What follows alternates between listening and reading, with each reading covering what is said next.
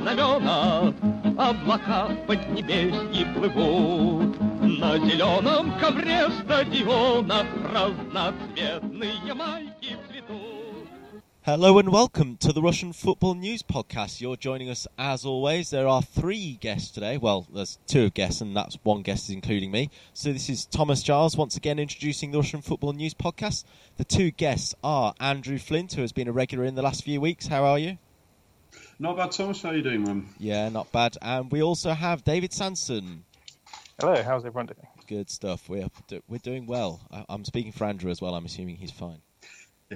sure. Um, Okay, so today's quite a, a nice discussion for listeners not really that familiar with Russian football because we've got the Euros coming up and we're going to be going over the Euro 2016 squad. Of course, lots of English people listen to this, so it'll be great interest to them, and obviously the Welsh as well in the same group at the Euros.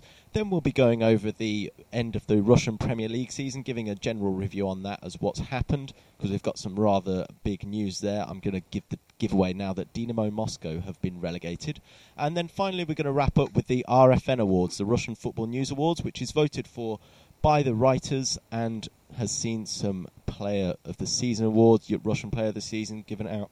We'll go through them closer to the time, but we'll just jump straight into the Euro discussion. I'm just going to, sorry about this, boys, but I'm just going to read out the Russian squad. It's the final 23, this, so it's not going to be cut down like the England squad. This is the 23 that will go. So we'll start with the goalkeepers. We've got Igor Akinfeev from CSKA Moscow. We've got Guilherme from Lokomotiv. Bit of controversy around that one, I'm sure we'll get to. Then we've got Yuri Lodygin from Zenit St. Petersburg. The defenders are Alexei and Vasily Berezutsky from CSKA Moscow, Sergei Ignashevich, Dmitry Kombarov from Spartak. Then we've got Roman Neustadt, another one alongside Guilherme, which I'm sure we'll get into. He's from Schalke in Germany. Then we've got Shchennikov from CSKA, and then we've got Shishkin from Lokomotiv and Smolnikov from Zenit. Then the midfielders, we've got Denisov from Dynamo, Glushakov from Spartak, Golovin from CSKA, Ivanov from Terek Grozny, Pavel Mamayev, who I know Dave is a big fan of, from Krasnodar, and we've got Samedov from Lokomotiv, Alex Shatov from Zenit St. Petersburg, Shirokov from CSKA, and Torbinsky from Krasnodar. You'll notice that Alan Dzagoev is missing. He is injured, and Dmitry Torbinsky from Krasnodar was called up in his place. And then finally, the three forwards before my breath runs out is Artem Dzyuba from Zenit St. Petersburg alongside his clubmate Alexander Kokorin, and then finally the Russian Premier League top goal scorer uh, in Fyodor Smolov. Now, I'm quite tired after that, so I'm going to ask you, Andrew, seeing as you were the first to laugh at my expense, what you think of that squad. well, to be honest, there aren't many major surprises. Uh, I don't think. I mean, you mentioned Guilherme and Neustadt. They'll be the ones that will um, cause the most interest because of their nationality. Um, Guilherme, I don't think is really likely to play much of a part. So on on the pitch, I don't think his inclusion is really going to have much impact. Neustadt is the one I'm particularly interested in, though. Um, I mean, the Berezutskis and Ignashevich um, have been playing together for best part of a decade, if not longer. Um, might be, you know, it might be the, the start of blooding a new new line of defence. So I'm looking forward to seeing him. But otherwise, I don't see any. I don't see any major major surprises. Um, but uh, Alexander Golovin, I'm particularly looking forward to. I'm hoping he'll get game time um, uh, as an exciting attacking midfielder. So uh, I'm pretty positive about the squad. I think it's got a good chance of getting through the group. So yeah, at the moment, I'm feeling good about it. And David, what would your sentiments be on that? Um, I think there's a couple where, well, certainly I would disagree with a couple, but surprises not so much. I mean, Neustadt was a surprise. No one really knew whether he was going to get uh, his citizenship on time, but obviously it, it came through. It's come through today, even- just to inform the listeners. Yes. Uh, and I suppose Ivanov maybe is a bit surprised. You know, not really capped. Went to the last Euros, never played. Then suddenly got back into the squad earlier this season. Uh, and you know, everyone was wondering who would get those midfields, those last couple of midfield spots. But obviously, it's gone to uh, Ivanov and Torbinsky. Yeah, you said you didn't agree with some of those. What were, what were those?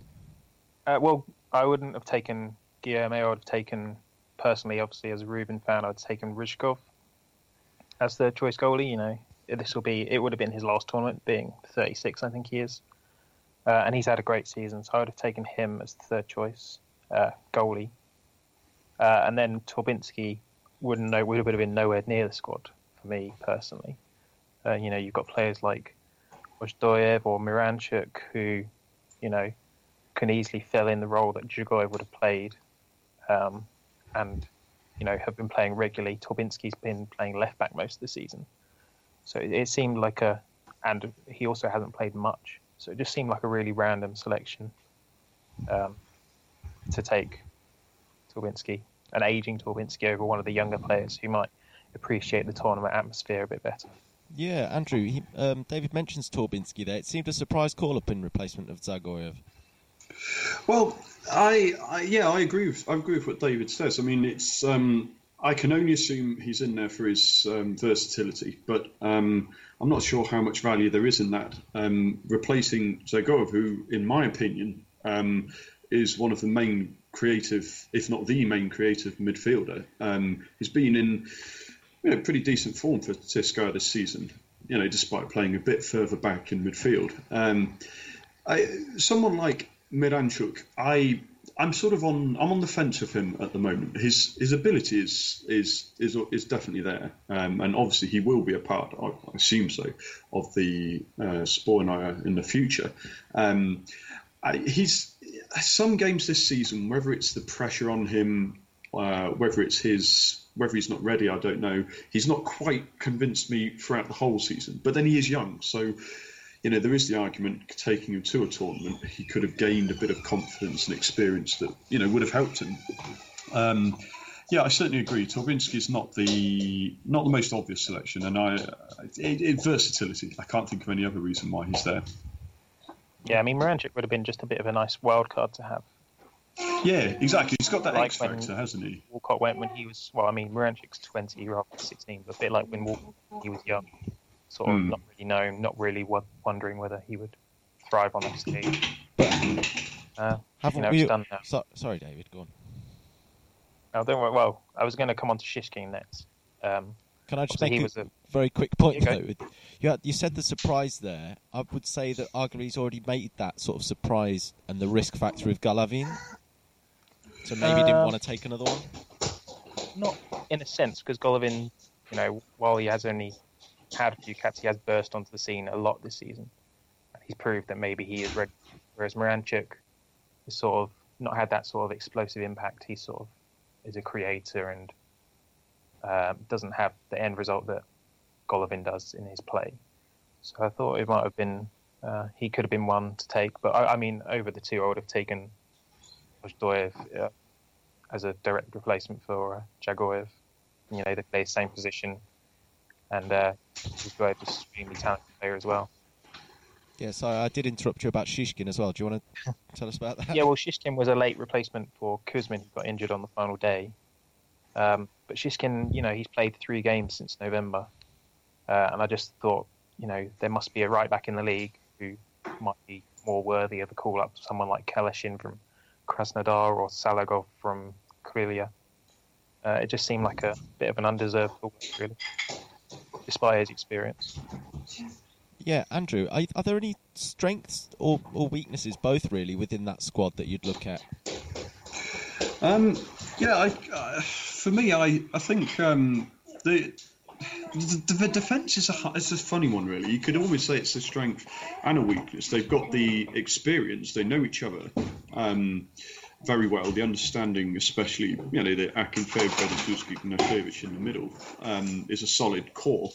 But I I also worry about their pace.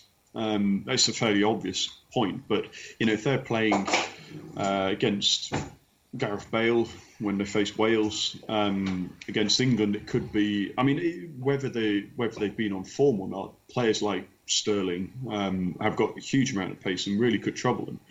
Um, so I'd say I'd, I'd say the experience is is, is a, it's a good experience squad. Um, Denisov, Shirokov in the middle. I'm not sure whether they will play every minute of every game, but um, there's plenty of experience. And I say the, the main strength is going is going forward. Um, uh, Dzyuba has been on great form this season. Uh, some might argue it was almost inevitable being put in the team um, as he was at Zenit with players like Hulk and, and Shatov creating around him. Um, and then, of course, there's Fyodor Smolov. Um, at the moment, uh, well, he's the, the form player. Um, and I think the best, I think the possibly the biggest strength is that not a lot is known uh, in Western Europe about a lot of the Russian squad. So I'd say perhaps the unknown factor could be the biggest strength. So you're tipping Russia for a dark horse? I'm tipping them to get through the group, and once they get through the group, I'd honestly say it entirely depends. Um, dark horse to win it, I can't honestly say that. I'd love them to, uh, but I think they will qualify from their group, despite a lot of um, I've read in the British media a lot of people predicting they'll um, they'll flop and won't get through. I think they'll surprise a few people. So get through the group definitely. I think. Yeah, I remember when the groups were announced and Jonathan Pearce was doing the coverage on BBC and he was uh, talking about the slow centre backs and I couldn't really agree with him more and that would be my worry. I mean, David Andrews said that. Is there any other weaknesses you'd highlight there, or is it really just the defence that they've got to be worried about? That was going to be the weakness I would come to the the pace of the centre backs. I mean, obviously you've got Smolnikov at right back is very quick, and you never know if Neustadter impresses, they might start him, and that would put a complete spanner in the works. Um, but that's that's the biggest weakness you'd imagine. You know, there are lots of strengths in the squad, which of players who play at the same club and have great relationships. You know, Mamayev, Smolov have been lethal together uh, this season. I think I read uh, Mamayev has provided nine assists for Smolov this year, uh, which is you know which is a great result, probably one of the best in Europe if you would, would start looking around. Was it five the other way around? I think you told us as well. Yeah, I think Smolov had given five for Mamayev, so you know the two of them together um, and I agree with the unpredictable factor. I'd like to see Golovin start against England because he's played so little. You know, they'll, they England will know. You know, the staff will know about the Russian players. They'll have been scouted. But Golovin has played so little that he will be unpredictable. You know, if they just chuck him in, they won't. They might not know how to deal with him as much as if someone like Mamayev or Shatov or Shirokov started behind the striker. So I think that could play to Russia's advantage if Golovin was just chucked in like that. So looking at this squad, I'm going to ask you to do a quick formation and quick 11 off the top of your head. Don't worry too much about names. I'm thinking more about formation and style of play here, Andrew. So who would you mm. who hmm. would you go with? Um, I think most of the team picks itself. Um, although David's point about Golovin, I, I, think is a really interesting one. So, I mean, the, the back four, I, I can't see it being uh, much other than Berezutsky, Ignashevich, Smolnikov, and um, well, whether Kombarov or Shchennikov, I, I, I, don't, I'm not so fussed really. Um, but midfield, I think, I think um, Denisov, Shirokov with their experience, possibly um, Slutsky might go with them out of well, being a bit conservative to start with. Um, and I say conservative in the sense that, you know, if you have those two sitting back, it would allow someone like Golovin to be that wild card bombing forward. Um, so I would like to see, yeah, I, would go along with what David said. Um, but personally, up front, um, I, I'm, i would rather see Smolov than Dzyuba against England because I think he could cause more problems for the likes of um, Chris Smalling and Gary Cahill, who both of them have not always shown the greatest positional sense, and Smolov's movement and intelligence, I think, would cause more problems. So, effectively, a four-two-three-one um, would uh, would be would be my choice. Um, Golovin, Shatov, and possibly Mamayev um, as the three behind Smolov. That's what I would go. And what about you, David? Uh, I fully agree. Uh, basically, exact. I would pick the exact same. Mamayev on the right, Golovin in the middle, Shatov on the left, and Smolov up top. And you know, defense picks itself. And yeah, the two experienced centre mids, Denisov and Shirokov, uh, sitting sitting deeper. We were, I think that's the best way to go. We were having a discussion yesterday on the on the Facebook group saying, well, Tucker was saying that he picks Smolov against England and generally, prob- well, maybe for Wales as well, where the, Russia expected to play on the counter, he picks Smolov because he can get the ball in behind. But my opinion was perhaps go with Dzyuba because he can hold the ball up a bit better. I mean, that would be would that is that a convincing argument for Dzyuba? I think Dzyuba's more of a last sort of a. He'd be a good late option, you know, when if you're chasing a goal, just chuck him in there, stick him in the box, and he might get on the end of something. You know, he has more qualities than that, but think you have to pick your former striker, and Smolov is the former striker. You know, it'll be like England, England go with Vardy after his great season, and I think Russia should do the same with Smolov. I think I think the thing about Dzyuba as well that I would add is um, that he's been playing in a very strong team relative to his environment all season with Zenit, and I don't think Russia are likely to go in uh, as you know clear favourites from for many of their matches. I I would argue that they should qualify from their group, like I said, um, possibly second behind behind England if I'm going to stick my neck out. Um, and what I mean by that is he's always he's been playing behind Hulk, who just has an aura about him. Whether people believe he has been the best player all season or not, he's he is a phenomenon. And with that X factor behind you, there's less pressure on you to create and drop back and pick up the ball. Um, whereas I think it's more likely we will need a forward to do that against uh, slightly more, well, more experienced or more, um, well, more on form national teams, perhaps. Um, so uh, for that reason, I would stick with Smolov for the first game. Although Dzyuba, I would I would have him against Slovakia. Um, I, I, watched um, Slovakia playing a few months ago. I tried to take a few notes, um, and they seem to be very physical at the back. So that that's where I think Dzyuba could get the most joy. Um, I see I see your point, Tom. Though I mean, it's in a one sense I don't mind, but I do think the best chance is with Smolov you say it's my point. I was just playing devil's advocate. I would personally go with Smolov. I, I was just playing devil. But um, I mentioned it when I was reading the squad out in my in my breathless way. Guilherme, the keeper. Now, Andrew, you touched on it there. He's really going to be third choice. This is a question for both of you. Given the possible backfire it could have in Russia, people perhaps saying we should be looking at our own players. For a third choice goalkeeper, was it worth the risk? I think it's to get the Russians used to it. Really, you know, it, I think it will it will become a thing with Neustadt happening, and then you're looking to the future with maybe Mario Fernandes getting Russian citizenship as well. I think it's just acclimatizing the Russians to what's basically going to be inevitable going forward. Um, you know, for naturalization to happen. Andrew? Yeah, I, th- I, think I think that's a good point to be honest, because um, in along and if that's the if that's at least part of the reasons, I'd say if you were going to start introducing naturalised players, Guilherme would be a good one to bring in because um, I don't think many would doubt his his genuine genuine desire to get a Russian passport for his team's benefit. I mean, he clearly loves playing here, um, and it's it's an example of somebody who's not just hopping on the bandwagon on the eve of a tournament. Um, and because he is third choice keeper, there's going to be less attention on him. So it's not like it's a naturalised foreigner who's going to come in and might make a mistake in a key moment, uh, and then people might find a reason to blame them. So yeah, I, I, I, see I see David's reasoning, and I'd say for that on that basis, Guilherme is you know is a is a safe choice if you're going to bring in naturalised players. Neustadt, I I I'm, I do not know much about him, if I'm being perfectly honest, um, and I think a lot of Russian fans probably don't either.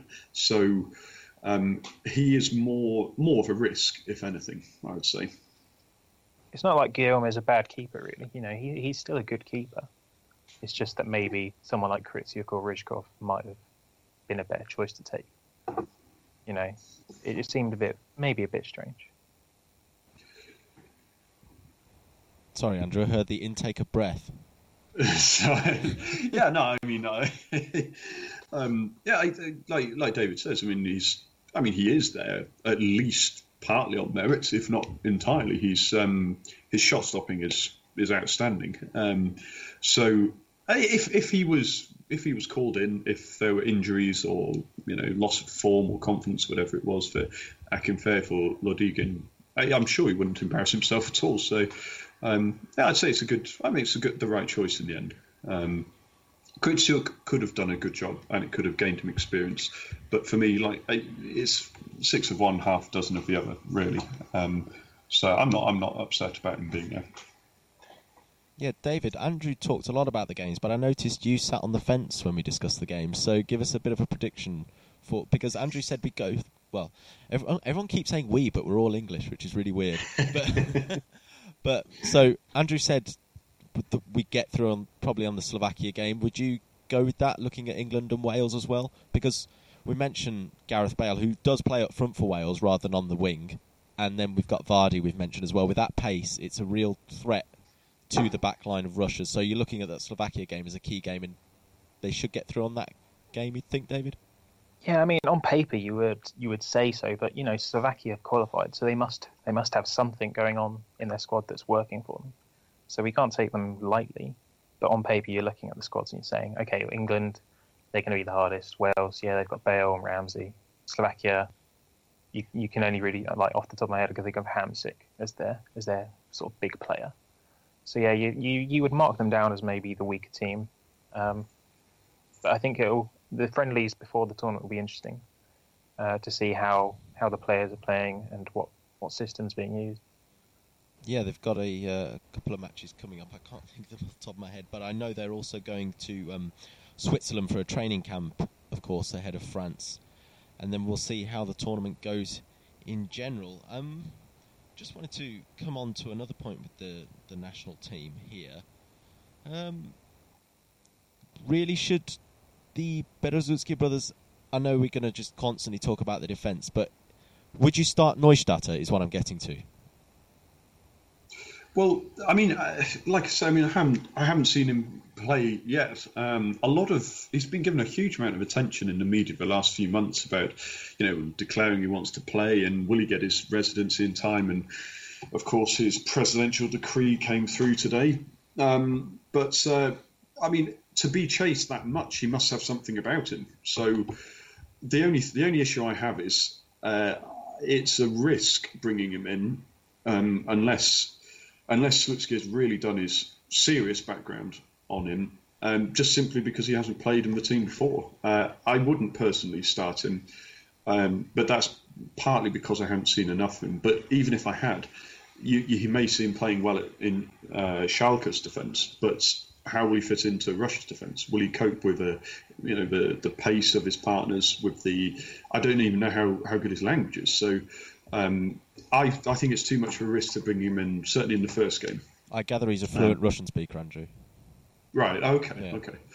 Well, I mean, there, there, must be a reason why he's there. He can't. He must be a good player. Um, that's the basics. Um, but I wouldn't play him in the first game. I think I would uh, maybe you know bring him on in you know the Wales or Slovakia game, and if he settles in, possibly possibly play him then, but uh, not for the first game.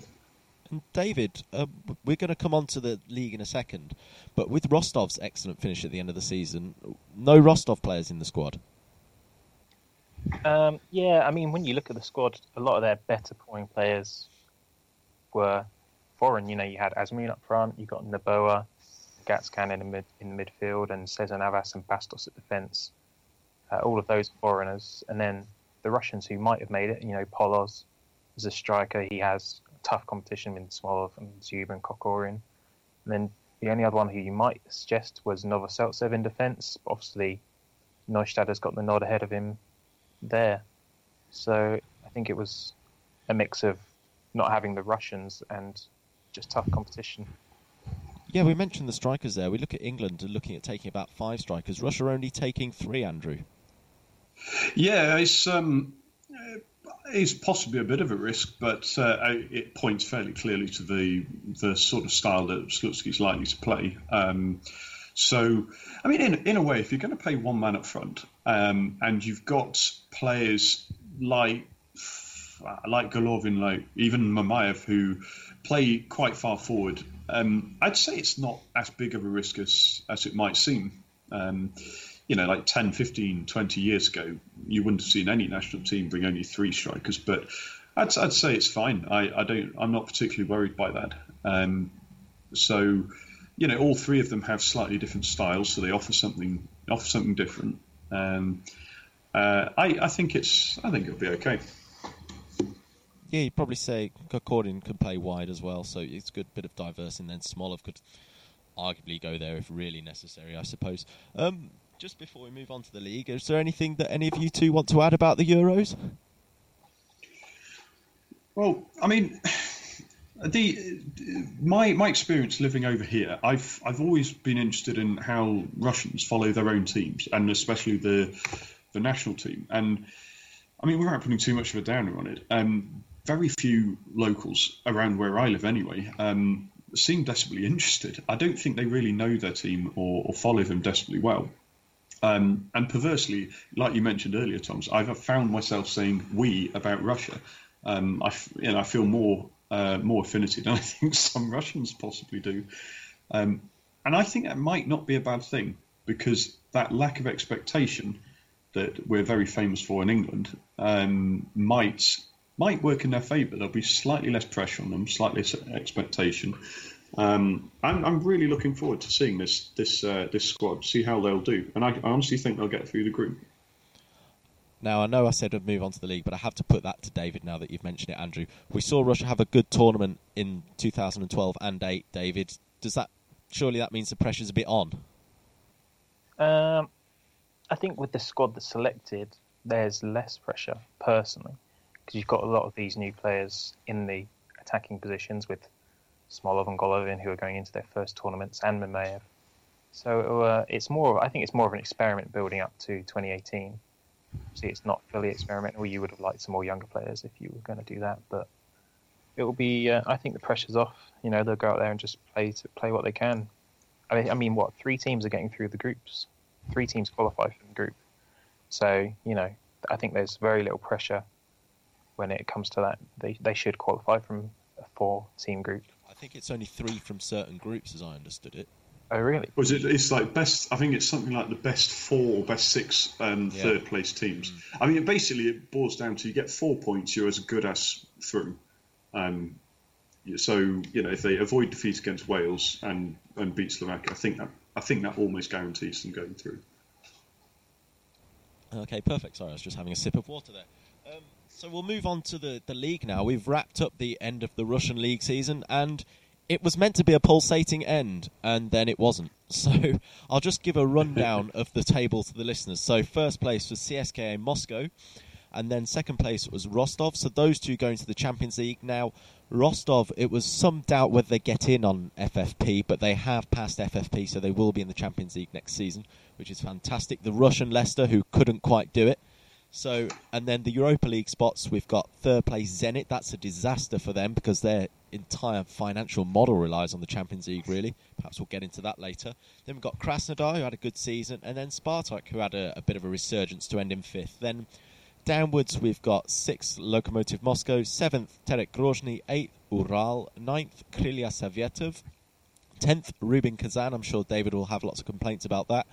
Then we've got 11th Amkar, 12th Ufa, who had a miraculous escape. They were second bottom and seemingly going down on the last day of the season, but won to stay up and even avoided the relegation playoffs, which is where we move to now with 13th place Anzhi and 14th place Kuban Krasnodar. And then relegated, as mentioned earlier, is Dynamo Moscow, which is a shock. They've never been relegated in their history. And then finally, we have Mordovia Saransk, who had a purple patch, but then they messed it up at the end. So, Andrew, surprising title win or quite obvious? well, the identity, I uh, I won't mind reminding listeners that I predicted this at the beginning of the season, but um, I think the surprise for me has been how how close they were run. Um, it was. You mentioned the fairy tale ending. Um, it, I mean, don't forget, it was that injury time save, stunning double save from Akinfeev, and and that one goal, one goal could have brought Rostov the title. So it was so close to that fairy tale ending. Um, but in the end, I'd say it's I, I, I, honestly did expect CSKA to win the title. I expected it to be more comfortable and not from Rostov, obviously, in second. Um, but yeah, unfortunately for the neutrals, it was uh, yeah not quite the fairy tale that Leicester provided in England. David, tell talk to me about Rubin Kazan, tenth place. How do I have to? Yeah, they, they were in the Europa League. Should have been challenging again this year, but they've ended up tenth. Yeah, I mean, I think being in the Europa League con- has contributed a little bit to the downfall. Um, you know, first half of the season we were struggling with the schedule. We had really poor form. I think we didn't win didn't win for our first seven games or something like that. So uh, it, was, it was a very poor start to the season. Uh, we plugged through the qualifiers and ended up in the groups of the Europa League, and that that was you know that was the high point of our season. You know, going to Anfield, drawing one all, um, and putting we put up a good show for ourselves in the group. We almost qualified from it actually on the final day. I think uh, Seong scored a late goal to to qualify. Um, but yeah, league there was just players who seemed like they were on a different planet compared to last season. You know, players like Portnyagin was he was amazing last season, and this season he was invisible. Uh, Carlos Eduardo, you know, he he disappeared off in winter and moved back to Brazil, which was a shame. Um, yeah, I, I found it hard to explain how the same team could play so differently in just a space of five or six months because there was there was very little change in the team, but it just all seemed to go terribly wrong, basically. Yeah, we'll talk about the opposite of going terribly wrong now, Andrew. Who overachieved in the league this season? Uh, the ov- obvious choice is Rostov. Um, although, in a in a sense, it's easy to try and claim this in hindsight, but um, the the addition of Berdeev as manager um, com- obviously completely revitalised them. Um, I I do I'm not sure uh, quite what Berdeev is going to be doing next season. I've seen some talk of him being linked with um, some of the Moscow clubs, Spartak even I believe, but I'm not sure how much I I, I believe that. Um, for me, uh, Ural overachieved. Last season, they scraped into the relegation playoff um, by I it was a goal or goal difference. Um, they were level on points with uh, I can't remember who it was actually who went back down automatically. Uh, and then this season, um, they started off awfully with Goncharenko. Um, then there was the match fixing allegations against Terek, and it really looked. I, I really was tipping them to go down. Somehow Vadim Skripchenko turned them around, and the end of season was was an awful run of, of games, with about five or six defeats in the last seven or eight games. But um, they were pretty safe mid-table for a long time, and that I think really was overachieving. So, I mean, Rostov is the obvious one, but Ural, I would uh, I would also like a mention for them too. Uh, I'm just going to remind you, Andrew. I think you predicted Ural to make a Europa League run towards the end of the season. I think I may have uh, had slightly slightly biased judgment there on that one. Um, I, I, okay, I, I will I will half defend that point for a moment. It was it, realistically, it was unlikely, but the, the lottery of that area of the table, you know, Lokomotiv suddenly crashing, Spartak suddenly improving, Terek falling away. Um, it's not that you would have known exactly which team would start failing, but you know a team or two teams are going to start going on a poor run. And all it would have needed from Ural is, you know, three or four games where they, you know they may have just caved in or lost by a goal or two, um, turn those around, and suddenly they're they're pretty close. They were only 11 points off, and I say only, but 11 points, four wins. Um, had they had a couple of wins earlier in the season during that awful run uh, before Goncharenko was fired uh, or left, I should say, and and suddenly it's a different story. But ah, I'm, I'm I'm happy with them. They've done well just for the listeners, it was quite funny. Toka gave us the link to the pre-season predictions the other day, and there are some hilarious errors of judgment on there. I know what's coming, but no, I, I can't remember the, off, the top of my head. But I'm going to praise David for his prediction of breakthrough play of Alexander Golovin, which is spectacular. So I want to ask you for your overachiever as well, barring Rostov, David. Um, I was going to say Krylia uh, as my overachievers. You know, they were promoted last season and they've come ninth, you know, mid-table. Uh, and I just want to highlight Fedor Smolov scored 20 goals this season. Krylia Sovetov as a team scored only 19, and they finished ninth. Uh, you know, a, a, baffling result, really, considering that fact alone. But um, I think they had they had quite a sturdy defence in the first half of the season, um, and they they somehow were churning out results when people weren't expecting them to, and but they've done relatively well with uh, under Vercauteren uh, it'll be interesting to see how he strengthens the squad in the summer. Personally, I'm going to go overachievers. Um, probably Spartak back in Europe now because I didn't expect that coming at the start of the season with Alenichev's errors. I saw a picture today with all the Mourinho talk going on, by the way, of that Champions League squad, and I just noticed Alenichev's little face in there. I thought that was quite funny. But, but anyway, well, Spartak, Spartak really after last season where Promes carried them and stopped them basically from being bottom half. All they really needed to add was a striker, and they did. They added Zé Luis, who started slow but actually ended up as quite a quite a decent signing. And I think that's what's basically helped them to get to where they are. They scored 48 goals, which is probably an improvement last season. So I, I think they added what they needed to to improve, and they just need to add elsewhere to improve again. Yeah, just for the listeners, there's a new piece up on the website about Spartak going back to Europe after a, f- a couple of years away by Vincent Tangai. And then we also had a podcast where we discussed Spartak in quite a bit of depth a couple of weeks ago, so definitely check those out. Um, another Moscow team, really sad this. Dinamo Moscow, never been relegated in their history. I wanted to mention this last time we talked about Dinamo on the podcast, but my grandpa, who knows nothing about football, and he won't mind me saying that because he knows it's true, he knows Dynamo Moscow exists because he asked me about them the other day, and uh, yeah, it was just really strange that that somebody who knows nothing about football just happens to know about Dynamo Moscow. So, Andrew, a really tragic story there of what's been a massive problem for the last couple of years. Yeah, it is. I mean, I I did find myself hoping they would stay up towards the end of the season because they're they're young team who I I'll be honest I'm I'm learning about this season. A lot of them coming through.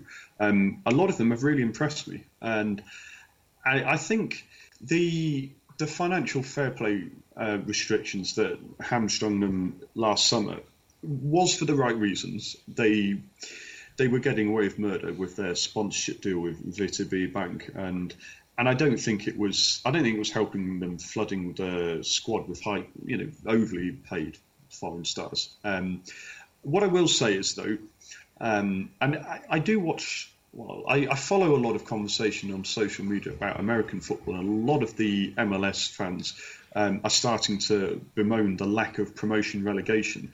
Um, and I would say this is one of the positive sides of it. I honestly think this will be for the best for Dinamo. I think they will next season in the FNL in the second tier. I think they will storm it if they keep their young team together. Um, because after that, they'll have had two professional seasons. They'll, I hope, and I do hope, they will come back up um, better prepared, and they will have, I hope, have learned their mistakes from overspending. Um, so, although it's painful for Dinamo fans, um, I think it's for the best in the long term. I think it will weed out the deadwood, um, weed out the players who are not motivated. The youngsters will come through, gain more experience, and be better prepared in the long term. Yeah, just for um, football fans out who aren't that familiar with Russian football, but just in an English term, this is the equivalent in Russia of Manchester United getting relegated. So it's a pretty big deal. The biggest supported club in Russia, probably. Um, David, what would your views be on Dinamo here? Yeah, I mean, it'll be an interesting one next season because they, they obviously have this huge squad of young players. I think they've used the most players of all the teams this season. Uh, and you've got players like Zobnin, Tashayev, Morozov, who are all supremely talented and young and will no doubt be targeted by the other Premier League sides for, you know, to fill up valuable Russian spots in their squads. So if they can hold on to them, which I think they'll struggle to, then they might be okay. But then also you've got to think that they they signed a contract with George Mendes, didn't they? The football yep. agent, yep.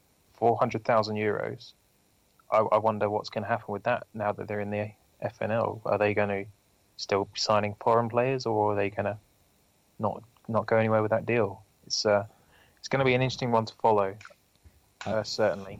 I think But Mendes in terms bit- of their play, Oh, they they deserve to be relegated. Really, they they rarely offered much. I mean, even Rubin beat them four one. so uh, uh, from then, I, I I figured they weren't going to have a great end to the season, and and they didn't. You know, yeah, I was, so uh, it's going to be interesting. I was going to say that Mendes is a bit busy in London at the moment. I gather, talking to Yeah. a certain club in Salford, which is the worst kept secret ever.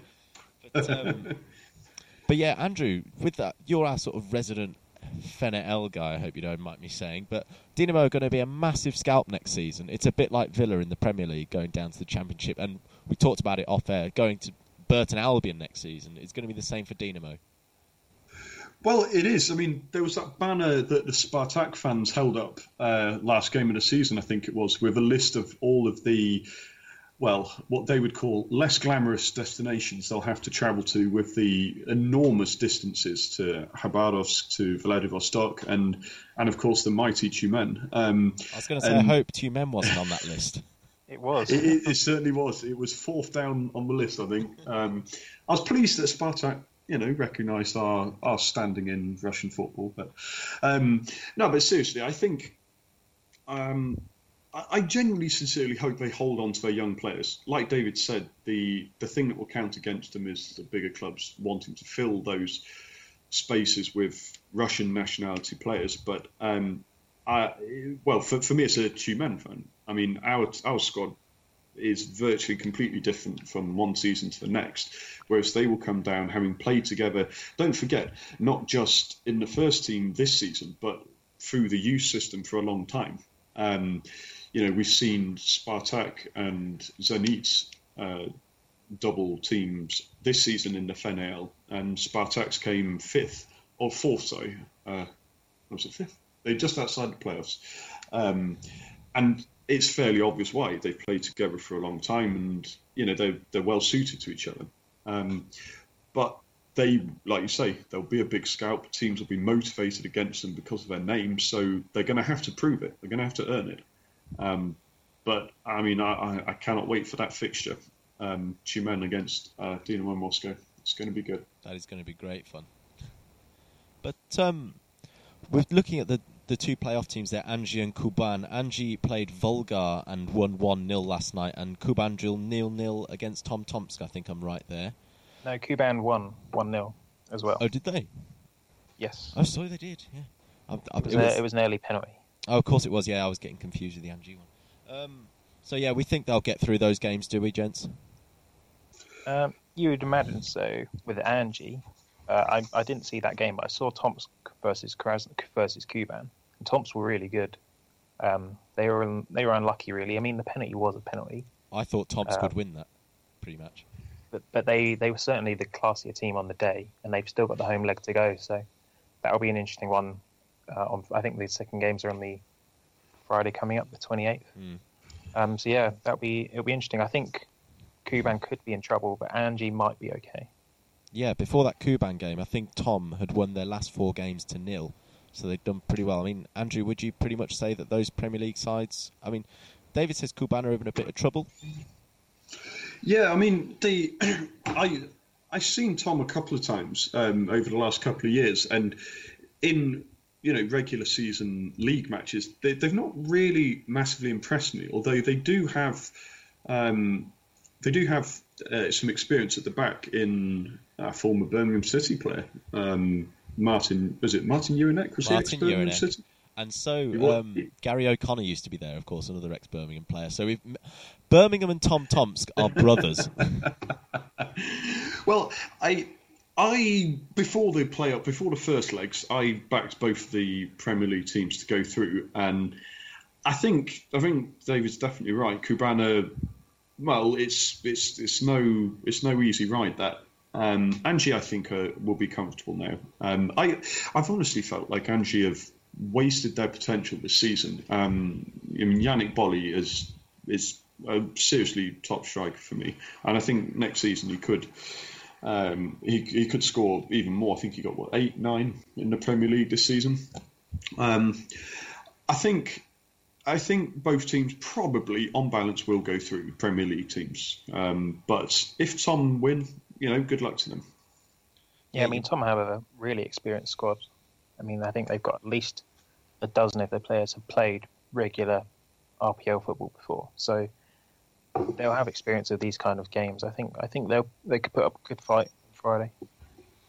Yeah, you mentioned Martin Jiránek, by the way. I know I just bit of a weird point, but Martin, it's Martin Jiránek's 37th birthday today. That came through on the Birmingham City Facebook feed. so happy birthday to Martin Jiránek. Good lad. Um, So we've also had a couple of managerial changes. Uh, uh, Rubin, which David will come to us on, and we've also had Lucescu at Zenit coming from Shakhtar Donetsk. He left his position there after a good, good long time there.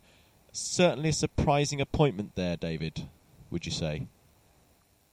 For Lucescu at Zenit, Yeah. Mm, yeah, I mean, you could have really drawn a name out of the hat for Zenit of who they could hire, and you might have believed it. I mean, they could have gone for one of dozens of managers, really. Um, They were in extended talks with Manuel Pellegrini, but obviously that, that Champions League Yes. football's been the big key here.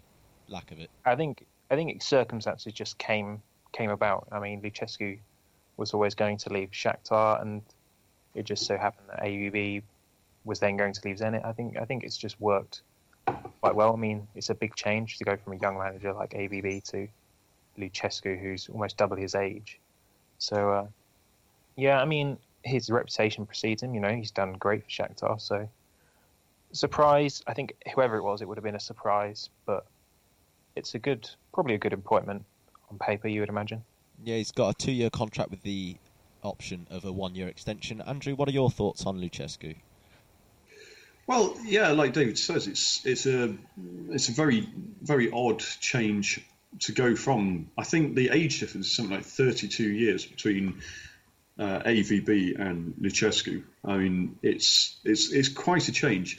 What what the reasoning behind it is? Um, again, I, I think David's hit the nail on the head. I think it's circumstance has provided them with a chance to get a manager who is not likely to be tempted by a, you know, a Champions League chasing team given his age and stage of his career.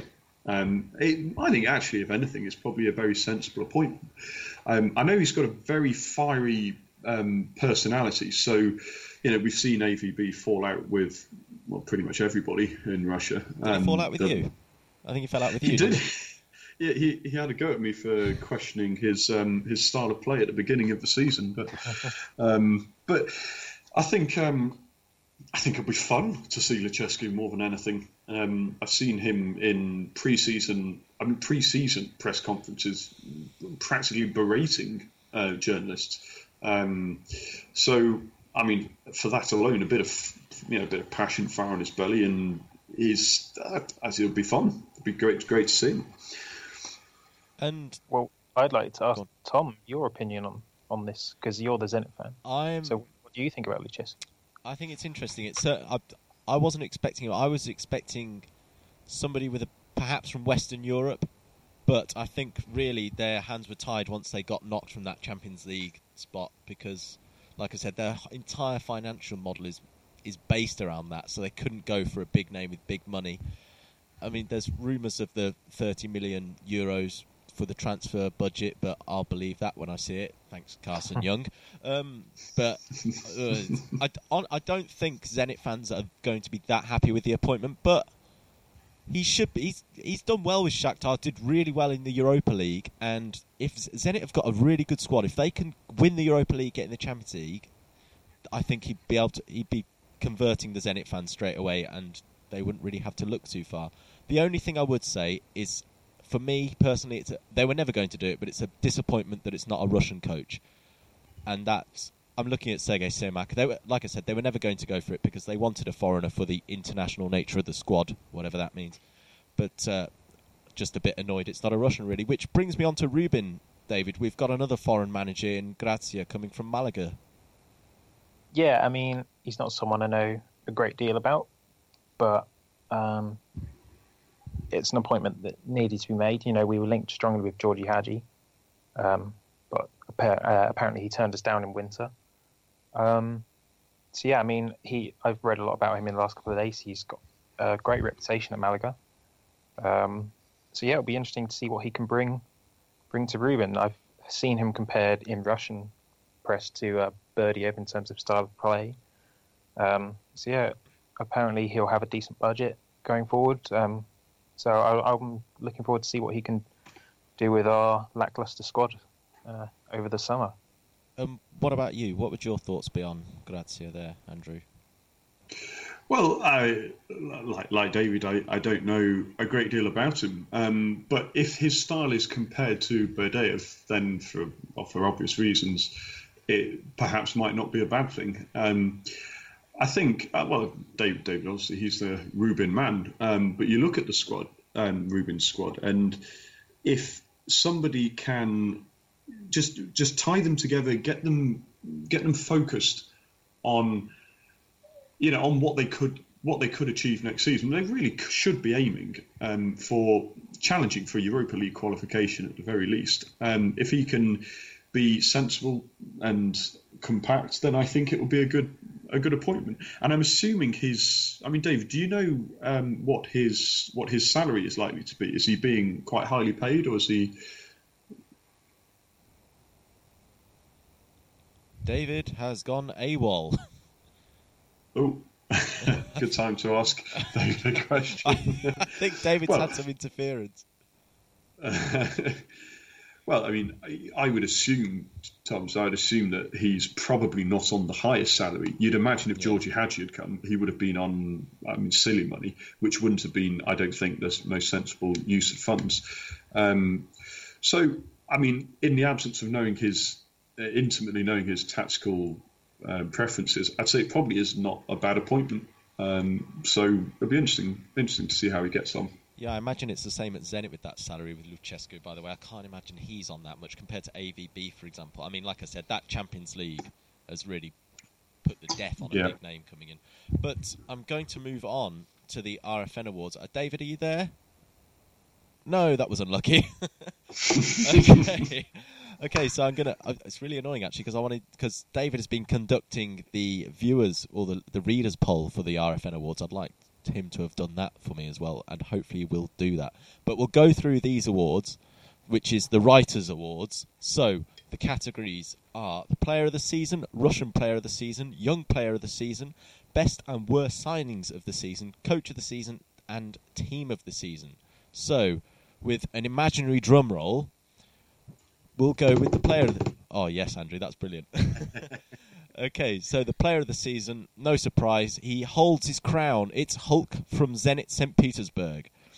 And then, Yeah. go on, Andrew, yeah. yeah. Let's have Well, I comment mean, on it-.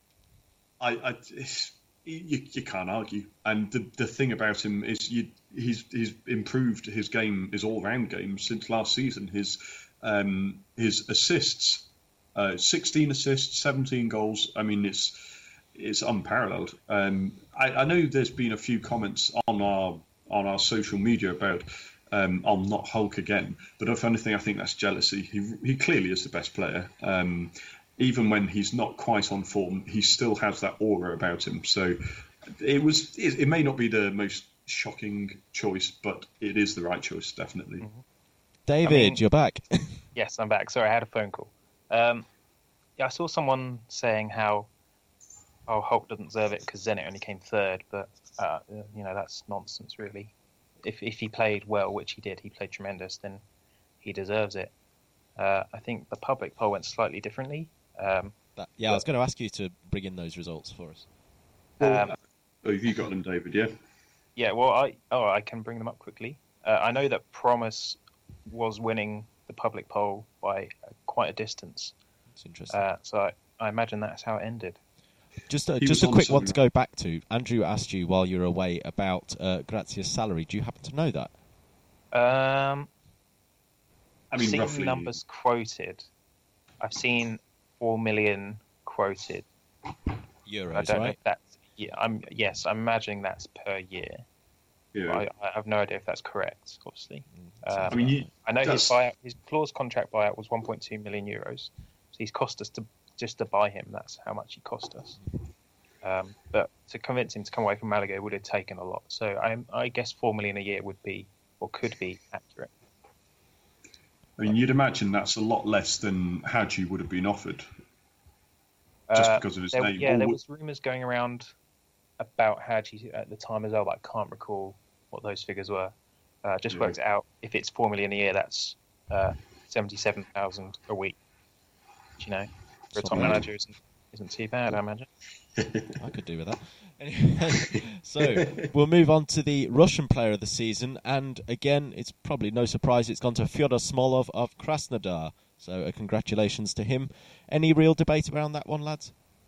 No, No. definitely not. I mean, some some might say you know he only performed second half of the season, but That would be my 20 argument. goals and nine assists in 30 games. I just don't think you can argue that. Uh, I mean, the, the thing about the first part of the season as well, isn't it, David? That he was playing in a different position. He was playing out wide, but he wasn't. He wasn't grumbling. He was. He was putting in. Um, putting in the effort, like he'd done at Ural on loan last season. Um, so I'd even argue the lack of goals and assists first part of the season is that part showed that he is not a selfish player. He's an all-round player. Yeah, I mean, the first half of the season when I was watching Krasnodar, I noticed that their front three were very fluid. They were typically starting with Mamayev on the right, Ari down the middle, and Smolov on the left, and they would just swap all game. But now, obviously, it's just Smolov starts. I think Ari, Ari seems to have dropped out the fold. Maybe he's picked up an injury. Uh, he, I don't think I've seen him play for a long time. Um, but yeah, certainly it was much more fluid in the first half of the season. Uh, but now it's Smolov is the striker, and that's that. And who was the reader's vote on that? That was Smolov. Yeah, I just checked. Promes did win Mm. uh, player of the season on, on the Twitter poll, and Okay. Smolov got beat Chikoev for the Russian player of the season. Okay, and now we have Young Player of the Season, which the writers voted as Sardar Azmoun, the Iranian Messi, apparently, from Rostov's Dream campaign. Again, quite straightforward. Uh, it's not who I voted for. I'll, I'll Oh, really? be the first to admit. I, I voted for Selikhov of Amkar. Um, I think over the season, Azmoun only really sprung to life in the spring part of the season. Just like Smolov, then. Um, possibly, but he. I think Azmoun's contribution in the first half was a lot less, and I don't know whether I can justify him being player of the season. Zinchenko obviously is picking up votes because he's he's the hot talent at the moment, but I don't think he was overly hugely impressive throughout the season. But I thought Selikhov for Amkar was really great uh, for a small team like that. He's come into the goal, 22 years old, 21 years old, and he's played he's played really well throughout the whole season. I thought so. That's that's who picked my vote up. Azmoun for you, Andrew?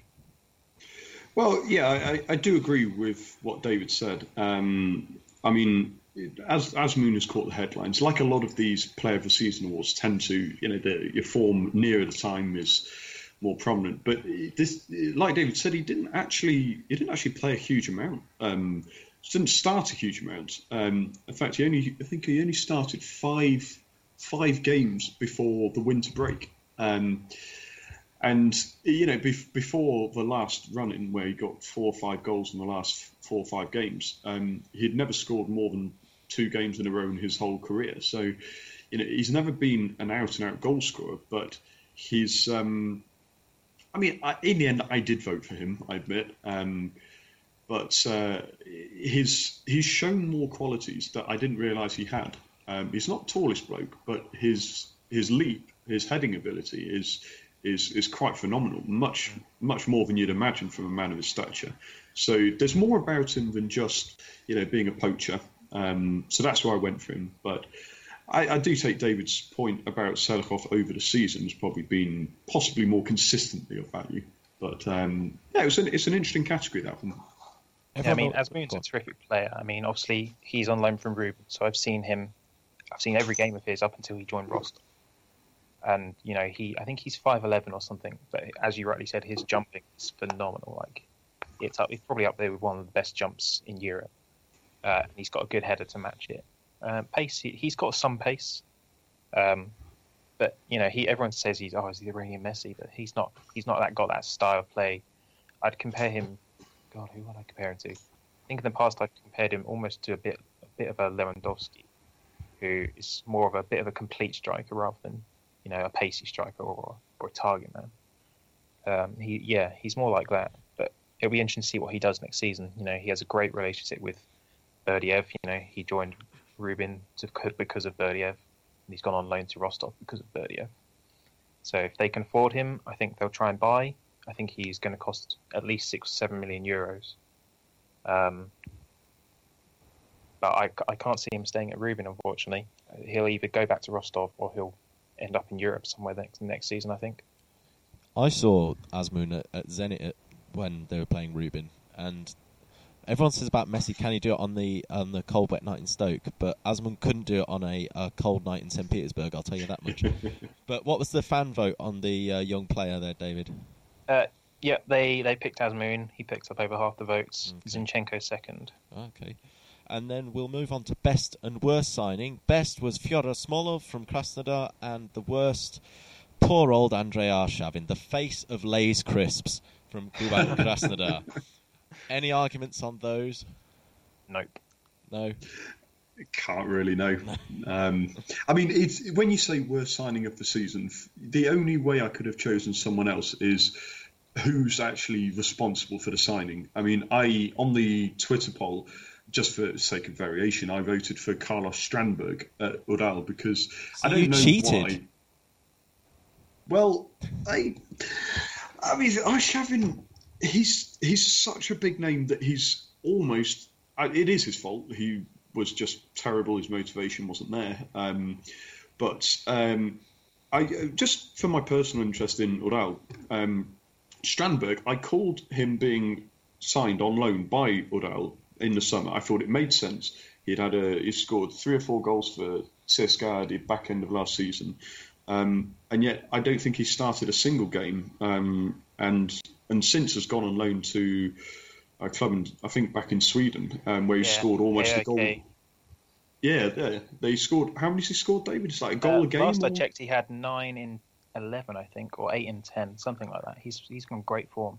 That's, that's Yeah. the funny thing, actually, of the worst signing. The poll on Twitter is Arshavin, Hugo Almeida, Lemos, or Strandberg. All four are at different clubs to where they signed for in the summer of the RPL. Arshavin scored three and nine in Kazakhstan. Lemos has apparently been great for Las Palmas in Spain, linked to Barcelona and Everton. Strandberg has scored eight in ten in, in Sweden, and Hugo Almeida has even scored a couple over in uh, Germany for Hanover. So they've all done terrible in Russia, and then gone on to do better somewhere else in Western Europe. And I just who- wonder if that speaks that something about Russia. Who won? Uh. They agreed with us, the public, on both polls. okay. Arshavin and Smolov. And this next one, there's really no contest on this. Coach of the season, it's got to be the man, Kurban Berdiev. Mhm. Nobody else. Simple. Easy on Yeah, that one. straightforward, that I'm one. assuming the fans went the same way. Yep, seventy-five percent. Who voted out? Who, who wouldn't vote for? K- Okay, I won't get into that. Um, okay, and now we go into team of the season. Um, the we were asked to do a four-three-three formation, so it goes as follows: the goalkeeper was Zhanayev from Rostov. Then right back was Kuzmin from Rubin. The centre halves were Navas and Bastos, both from Rostov. Then we've got Denisov there at left back from Lokomotiv. Then the central three, we've got Mamaev from Krasnodar, Noboa from Rostov, and then we have Wernbloom from title winners CSKA.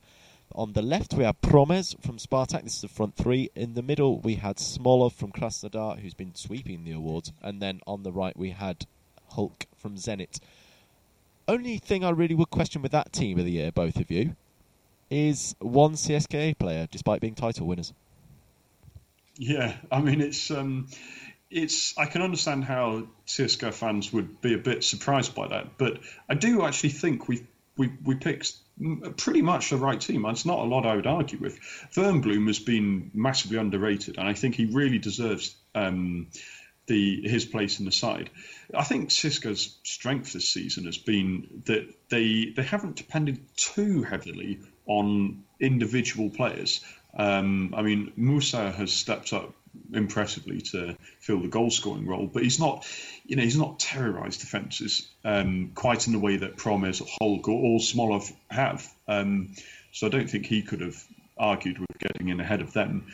You know, Navas and, and Bastos in central defence, well, they do have the most impressive defence. Um, so, you know, the Berezutskys and Ignashevich can't, can't argue a great deal. Um, so it's surprising, maybe, but actually, if you think about it, I think it makes sense. Would you have any arguments on that team of the year there, David? He's gone again. Has he gone? oh my god. Okay.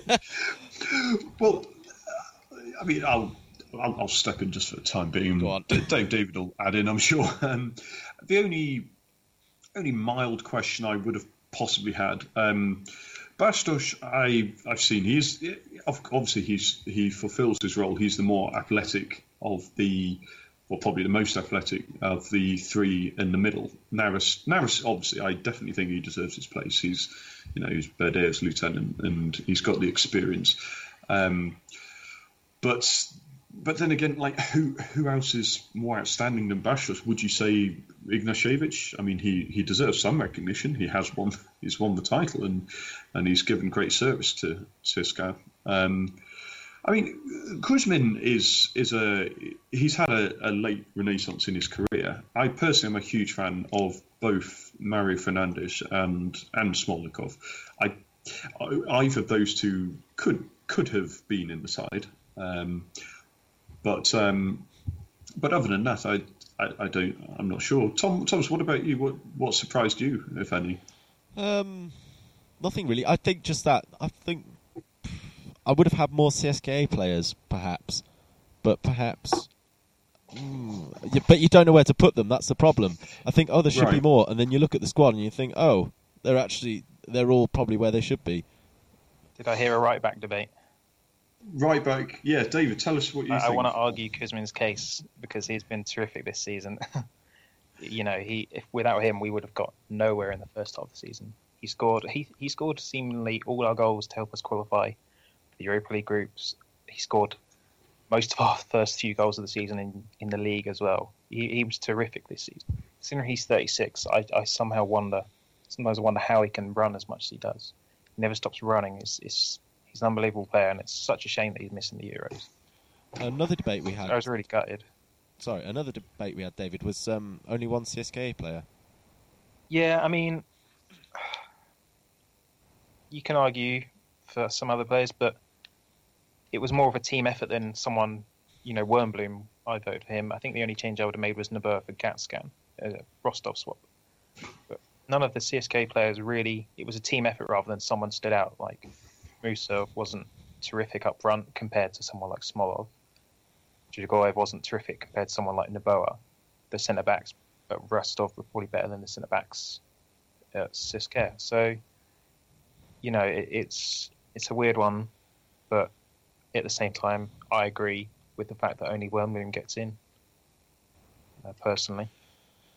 Okay, I think that pretty much rounds off the awards. Fyodor Smolov has undoubtedly swept the thing. Just a quick bit of news to bring you from the FNL slash the Premier League, which is quite interesting. And we're going to leave it to David to break this because he actually broke it to us on Russian Football News. Do you want to just inform the listeners? Yeah, um, one of the well, the FNL winners, aren't they? Uh, Gazovik Orenburg uh, announced today they've changed their name to just FC Orenburg. Uh, and I, I, was quite disappointed by this because I liked the name Gazovik Orenburg, which I've since found out means Gazovik. I think means gas worker. Yeah. Um, yeah, I, I, liked the name Gazovik Orenburg, so I was quite disappointed to hear them change it. Um, I, I, was unsure of the reasons. Andrew's since provided a theory behind it. Uh, if I want to, if I can hand that over to you. Yeah, Andrew, what was your speculation? Well, um, they they were. Uh, well, I'm assu- I'm saying were because I'm assuming this is why, but they were certainly funded by a subsidiary of Gazprom, um, and I suspect it might be because they want to avoid a conflict of interest. Um, uh, having two teams, obviously Zenit, the the main one, sponsored or you know funded by the same company. I don't know if there are rules against that, but perhaps they're just wary of that. Um, so uh, I, that's that's what I think it might be, which is a shame, really, because it means that, well, FC Orenburg again. It feels like you said, David, it feels odd to call them just that. Um, if they are now looking for other um, backers, just when they've made that breakthrough to the Premier League, uh, it might set them back in their recruitment. Um, so over the summer, so it's a shame that one. Yeah, just forward to seeing them next season though. Yeah, it should be great fun. But just to inform listeners, it's not like in other countries where name changes are uncommon. In Russia, it happens all the time. So when actually David told us, I sort of just thought, well, it happens. I mean, I'm going to plug my own piece here if you don't mind, fellas. But I did a piece on Dynamo St. Petersburg a few months back, and they've had a ridiculous amount of name changes due to various complications. So it just you mm. just get used to it. So I think that pretty much brings the end of the podcast. We have actually ran over, but I didn't have the heart to stop either of you because you were both so perfect with your points. So I, I, didn't want to stop it. So I'm just going to put a couple of notes to listeners. There's a, a couple of pieces on the website which I've picked out as specific interest to those who perhaps don't have the detailed information about Russian football and they want perhaps something about Russian football outside of Russia. There's a piece on there about Alexei Smertin who played in England. That's uh, interesting. And then we've had the Spartak debate we had, well, the Spartak discussion we had earlier. There's a new piece on their rise back into Europe after their couple of years away and their 90s domination. And we've also got an upcoming profile on each player for the European Championships. So, particularly England and Wales fans, who I'm guessing listen to this, will be certainly interested in that to see what they're up against in the upcoming European Championships. So, only leaves me to say thank you to the two guests, as per usual. Andrew, we'll just uh, give out a Twitter handle quickly. Yep, I'm at Andrew M I J Flint. Okay, perfect. And David, I think I think you've got a new one, right? Yeah, I'm at RFN underscore David. Okay, perfect. And I'm Thomas underscore Giles underscore UK. Thanks again for listening to the Russian Football News podcast. We hope you've enjoyed it and you've had a bit of another insight into Russian football. So it only leaves to be said that we'll hopefully see you next time. Goodbye. Идет футбольный матч, летит над полем мяч. идет футбольный матч, летит над полем мяч.